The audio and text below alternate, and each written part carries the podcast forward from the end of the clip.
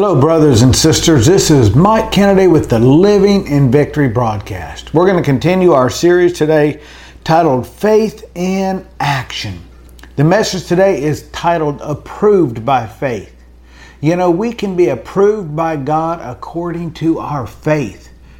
Faith that works, faith that puts things into action, that does things. Let's join our faith together. Heavenly Father, we come to you. We ask you for light revelation of your word, that we would be doers of it, Father. We ask for your anointing, your grace. Help me get the word out to speak your oracles today, Father. Open up our hearts. Help us receive from you, Father, your word. We praise and thank you for it, Lord. Amen. Thank you, Jesus. James chapter 2, verse 17 says, Thus also, faith by itself, if it does not have works, is dead. If it does not have works, if it does not act, corresponding action. Now, if you have faith, and remember, faith cometh by hearing the anointed word of God. You can hear all day, but unless you actually do something, it's worth nothing. It's worthless. We've got to put it into action. Amen. You can have your car running, but if you don't take it out of park and put it in drive, it does you no good. You're burning a lot of gas and going nowhere. The same thing with faith. Unless you put faith in action, it doesn't do you any good. Put it to work for you. Amen. Turn with me over to the great faith chapter, Hebrews chapter 11, verse 1. It says, Now faith is the substance of things hoped for or confidently expecting. Hope means confident expectation, not the wishy washy desire that we've watered it down to in English today. In the Greek, it meant confident expectation. You are confidently expecting something to happen, God to come through for you. Amen? The things hoped for, for the evidence of things not seen. Hallelujah. Faith will bring things out of the unseen to the seen. You're expecting to see it, for it to manifest in your life. Hallelujah. You know, faith is futured, but so is fear. Fear is also what are you, what are you expecting to happen in your life? What is going to happen in your life as you expect things in the future? They're both future related. Fear entails speaking. Fear entails acting. Fear entails uh, obedience or disobedience. Faith is the same. It entails what are you saying? I believe, therefore I spoke. Faith entails acting. What are you expecting to occur as a result of your actions, as a result of what you're speaking? They both work off the same principle. But fear is devilish. God said, Fear not. Jesus said it many times fear not, fear not. See, fear is a form of faith. It's where you're putting your faith in. Who you're putting your faith in. Are you putting your faith in God or the enemy and what he can do? When you're in fear, you're putting more faith in what the enemy can do in your life than what God's goodness will do in your life. Amen? Hallelujah. Based on that, let's back up to Hebrews chapter 10, verse 38 talking about fear. It says, Now the just shall live by faith. Glory to God. You and I are called to live by faith, in faith. But if anyone draws back, my soul has no pleasure in him. Notice it's talking about Jesus or God saying, My soul has no pleasure in the person who draws back. When you draw back, that means that you're not expecting. You're in fear. You're in timidity. God wants us to boldly approach the throne, speak things forth, and go forward to conquer, to take forth, amen, to possess, to take it. Amen. Say, I'm a taker by faith. I take things that God has laid out for me. Amen. You must take it by faith. That's your healing, your prosperity, your victory. Amen. Hallelujah. Take it by faith. My soul has no pleasure in him. The next few verses of chapter 10 and 11 come back to the fact of whether or not He has pleasure in you and your life. And it comes down to whether or not you are in faith. Hallelujah. Hebrews 11 2. It says, For by it, by what? By faith, the elders obtained a good testimony. What did they obtain? A good testimony. In a couple verses, we're going to find out who's, who's given them that testimony. Why do they have that testimony? And who is testifying for them? Hallelujah. You know, a lot of people get in pride and they testify of how great they are, all the things they've done. Well, if it wasn't by the grace and goodness of God, you'd have been di- dead. You wouldn't have done anything. All the great feats you've done, all the different degrees you've got, if it wasn't for His goodness, His mercy, we'd all be dead and in hell. Thank you, Lord, for your mercy. Hallelujah. Too many people tooting their own horns. Some people say, well, I'm just going to tell you the truth. I'm not going to be a put on. Well, wait. We are supposed to put on things.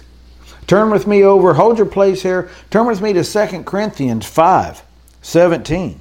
Therefore, if anyone is in Christ, he is a new creature, a new creation. Glory to God. If Jesus is your Lord and Savior, you are a new creation. Old things have passed away. Behold, all things have become new. You are saved. You are a new creature. You need to put on the new life. Put on the mind of Christ. Amen. You have it, but you must take it. You must receive it. You must put it on. Put on the armor of God.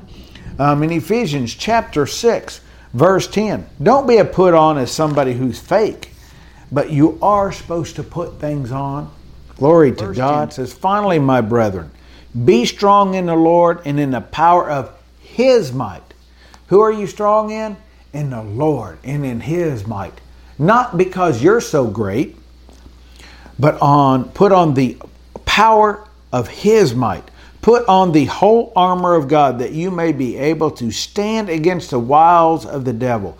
The wiles is another word for deceit, his lies, his strategies, his trickeries. See, if you put on the armor of God, you'll be able to see him, stand against him, and he will not defeat you. You will live in victory. Glory to God.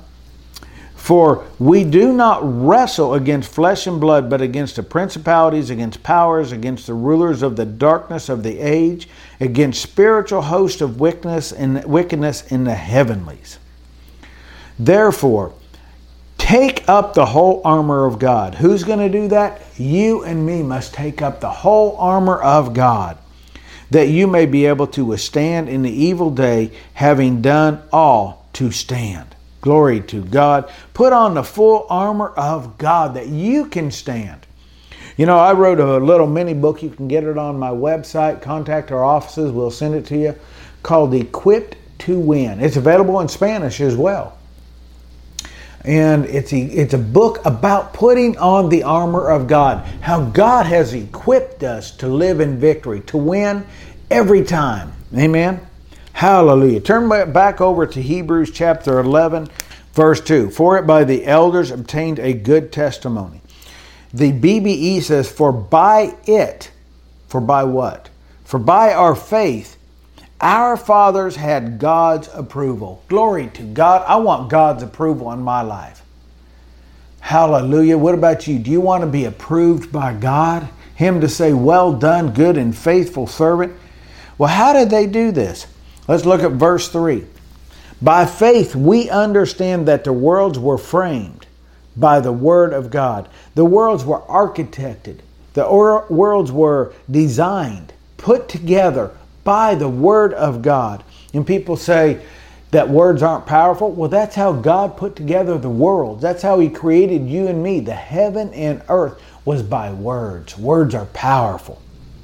So that the things which are seen were not made of things which are visible. It doesn't say it was made out of nothing. It was made out of things not seen. It was made out of faith. It was made out of things not seen. Faith is the thing in your life you expect to happen. Faith deals with time and light. Hope deals with light and your expectation of what's going to happen in the light. Light deals with dimensions. Let me explain what I mean by that. Faith gives you access to dimensions. Dimensions into the spiritual realm. What's going to happen in the future. Faith deals with what is going to happen in your future. Dimensions, spiritual powers. Glory to God. How those spiritual powers are going to be there to protect you, to help you. Amen. Hallelujah. Verse 4 it says, By faith, Abel offered. What did he do? He offered. By faith, he offered. This is an action. This whole book is filled with faith in action. By faith, Abel offered to God a more excellent sacrifice than Cain. A more excellent sacrifice than Cain, through which he obtained witness that he was righteous God testifying of his gifts. Who testified? God testified. You know, a few minutes ago I read Hebrews 11 2. It says, For by it the elders obtained a good testimony. God testified of their goodness, of their faith, of the things they did. In faith, God is testifying of what these men do, did. God testifying of his gifts and through it being dead still speaks. In other words, through the acts that, that Abel did by his offering, God is testifying it in his word today. You and I are reading about it right now. Faith in action. Hallelujah. See, this offering, it's a gift. He came to God and offered it. I've heard people say, oh, this here was because God didn't accept um, Abel's offering. I mean, Cain's offering because it was not with blood. This is not to do with sin. It wasn't something to, to deal with sin, it was to deal with love offering. You know, in the New Testament, in the Old Testament, we find offerings where people brought doves, people brought um, flour, vegetables, and God received them. It comes down to things of the heart. See, this offering shows where your heart is. In this situation, you can tell where his heart is because it led to the first murder. An offering led to the first murder of mankind. See, all Cain had to do was get in faith, repent, build his faith up, and bring an acceptable offering. Let's go on and read it. It says, By faith, Abel offered to God a more excellent sacrifice and Cain, through which he obtained witness that he was righteous, God testifying of his gifts and through it, being dead, still speaks. Let's look over at Genesis chapter 4, verse 1. It says, Now Adam knew Eve his wife, and she conceived and bore Cain, and said, I have acquired a man from the Lord. Then she bore again, and this time his brother Abel. Now Abel was a keeper of the sheep. In other words, one was a farmer, one was a rancher. But Cain was a tiller of the ground, and in the process of time it came to pass that Cain brought an offering of the fruit of the ground to the Lord. Abel also brought of the firstborn of his flock and of their fat. Whenever it says of their fat, it's the best. He brought the first and the best of his crops, of his of his offspring. And the Lord respected Abel in his offering, but he did not respect Cain in his offering. And Cain was angry and his countenance fell.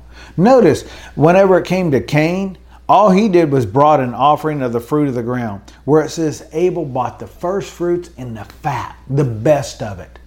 Glory to God. His heart was to give God the best he had. Hallelujah. You know, not all offerings are received if it's not with the right heart, here the offering was not received by God. People say, oh, people, preachers talk too much about offerings. Well, God talked about it. He talked about offerings that he received and offerings that he didn't receive, and how it was a waste of their seed because their heart wasn't right. It's not about the amount, it's about the heart and it's about percent. We find that Jesus looked down the aisle and with the widow's mite, and he said she gave more than anyone. A widow's mite, a poor lady, gave all she had. She gave a hundred percent. The rich people may have put in more natural money, but she gave a hundred percent of the heart. God looks at heart and percent. See, percent puts all of us on the same level. What did you give? God did not respect Cain's offering. You know, Cain could have got things right and, and brought back an offering, and God would have received it. He would have rejoiced with him. You and I have missed it, but yet whenever we repent and get it right, God is pleased with us. He said in verse um, 6, it says, So the Lord said to Cain, Why are you angry and why has your countenance fallen? If you do well, will you not be accepted? God basically said, Hey, go get it right. I'll accept your offering. I'll accept you. But don't bring me, you know, fruit and vegetables that aren't any good. Basically, I expect Cain walked through, Oh, I forgot, I need offering. He wasn't prepared, it wasn't on his heart. It's like people coming to church. Oh, do I have anything in the bottom of my purse that I can throw in the offering cup today? Come prepared with your heart right. He walked by the vegetables, say, Oh, uh, yeah, there's a half rotten pumpkin. Let me grab that, pull it up, and let me give that to God. Reminds me of a story that Brother Kenneth Hagin tells. Early on in his, uh, as a pastor, somebody brought him some broken dishes and they said, Pastor, I was going to throw these away, but I thought of you. That's not love. He went out and threw them up against a tree and shattered them. I'd have probably thrown them in the air and shot them like, uh, you know, like I was practicing for hunting, taking a shotgun, used them as skeet. There's no love in that gift. You reap what you sow. You're going to give people junk, you're going to reap junk.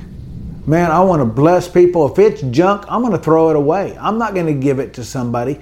I'm going to bless them with something nice. Amen. Hallelujah.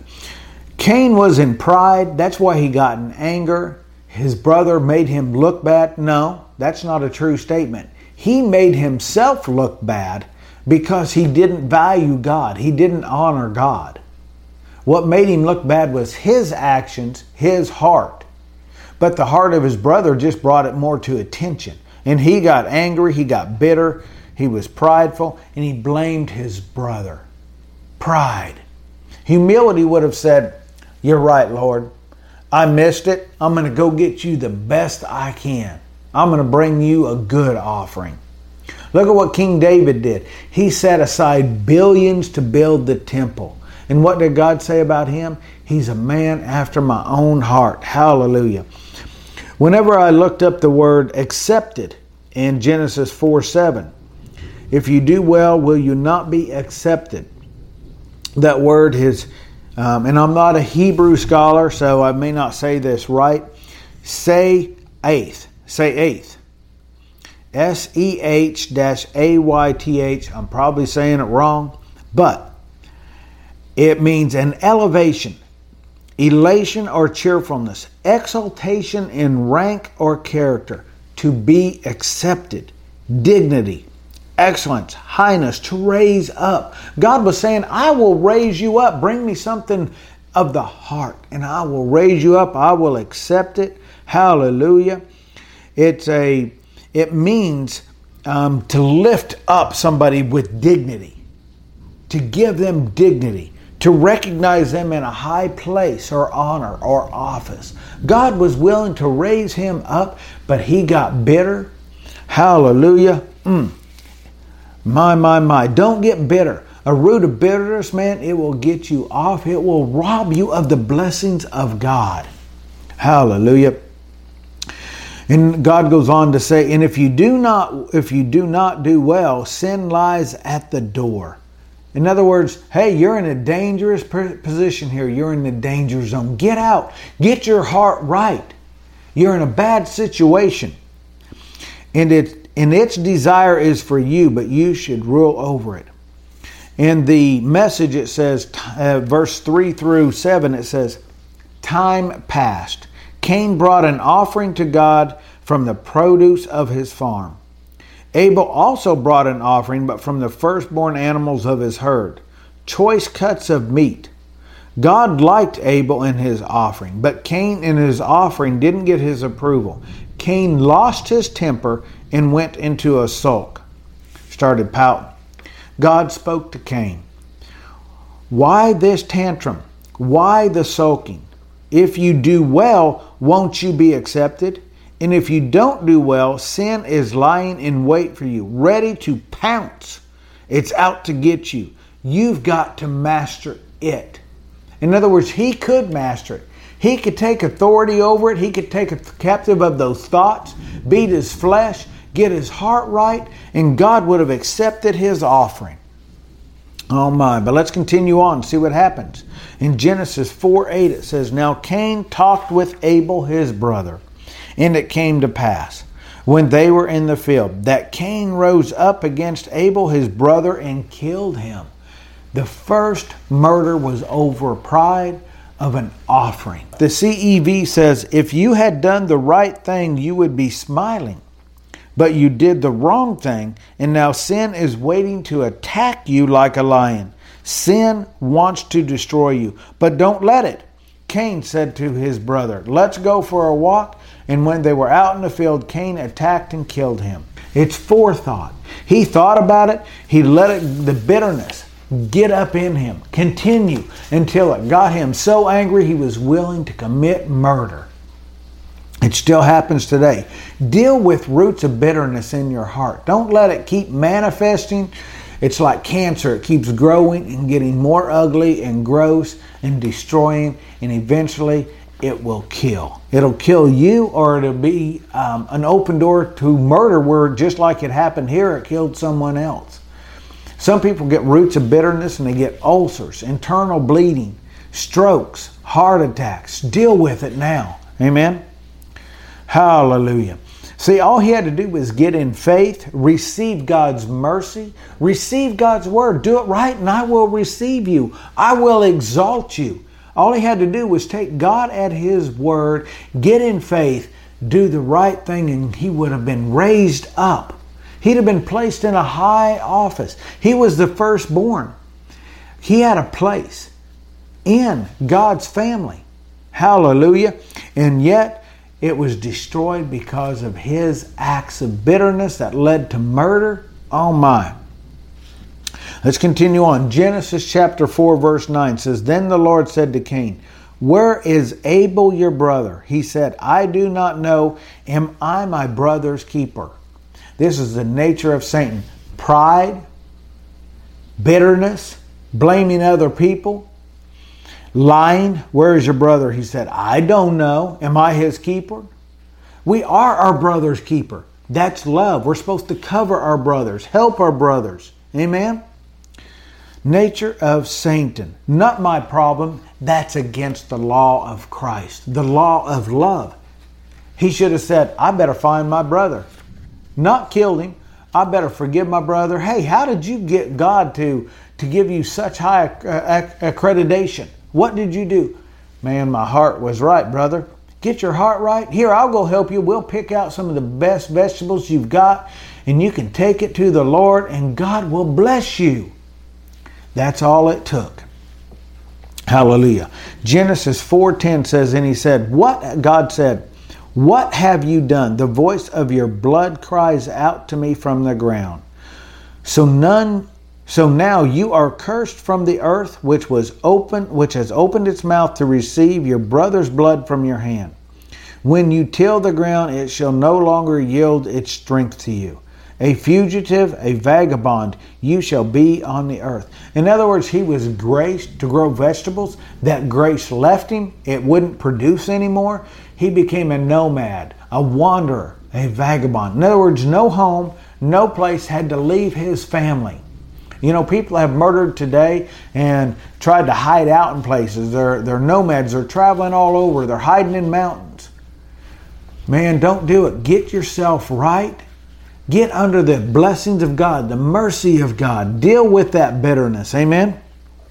Hallelujah. You know, Abel honored God and he is still being honored by God. In 1 Samuel 2:30 it says, "Far be it from me, if you honor me, I will honor you." Well, he, God honored him. We're reading about it today in the Old Testament and in the New Testament. He was honored. Hallelujah. God will bless you and honor you. He will prosper you. Don't hide your seed from God. Don't give him the worst. be, bring the best to Him. You know, Sharon and I have a God account. What I mean by that is the word says to set apart, to sanctify. We take first 10% off the top of everything and automatically put it in this account. It's God's money. But then we take extra money on top of it and we set it apart as an offering to the Lord. And we store it up so that when there's great opportunities, we can sow into those opportunities, into fertile ground, great projects, kingdom projects. Amen. I encourage you to do that. Give God your best. If you've got a lot of money, you also need to give Him some time. Amen. If you don't have a lot of money and you're giving Him time, make sure you're still setting apart at least the 10% plus 1. The only reason you don't have the right to give him anything is if you have nothing. And there's everybody has something. Kenneth Copeland shares a story whenever him and Gloria were married. He didn't have anything, so he took a button off his shirt and he put it in in a in an offering basket. Well, that's what he had planned on doing. What he shared was that they had given him a little pencil uh, visitor card, and he said, "Hey, I've got something to put in there." He put that pencil in in the offering envelope, put it in the bucket, and somebody said, "Hey, I've got some money for you." He said, "I'll receive it." Went and put that money inside the offering envelope got that pencil back and sowed into the kingdom. God looks at the heart, and now he's a very prosperous, blessed man of God because he put God first. Matthew 6:33 says, "Seek ye first the kingdom of God, and all these things will be added to you." If you want to come up, if you want to prosper, if you want your things received by God, seek him first. Amen. Hallelujah. If you notice, one of the first things that we read about was seeking the kingdom of God. Hallelujah. If you want God to recognize you, to honor you, seek Him, put Him first, His things first, with the right heart, and God will bring you up. He will promote you, He will prosper you. Hallelujah. Well, this is Mike Kennedy with Living in Victory. Have a blessed day. Due to the graciousness and the goodness of God, we're happy to inform you that you can download all of our messages and our mini books free of charge from our website. Also, if you'd like to become a partner or receive our newsletter, feel free to contact our offices.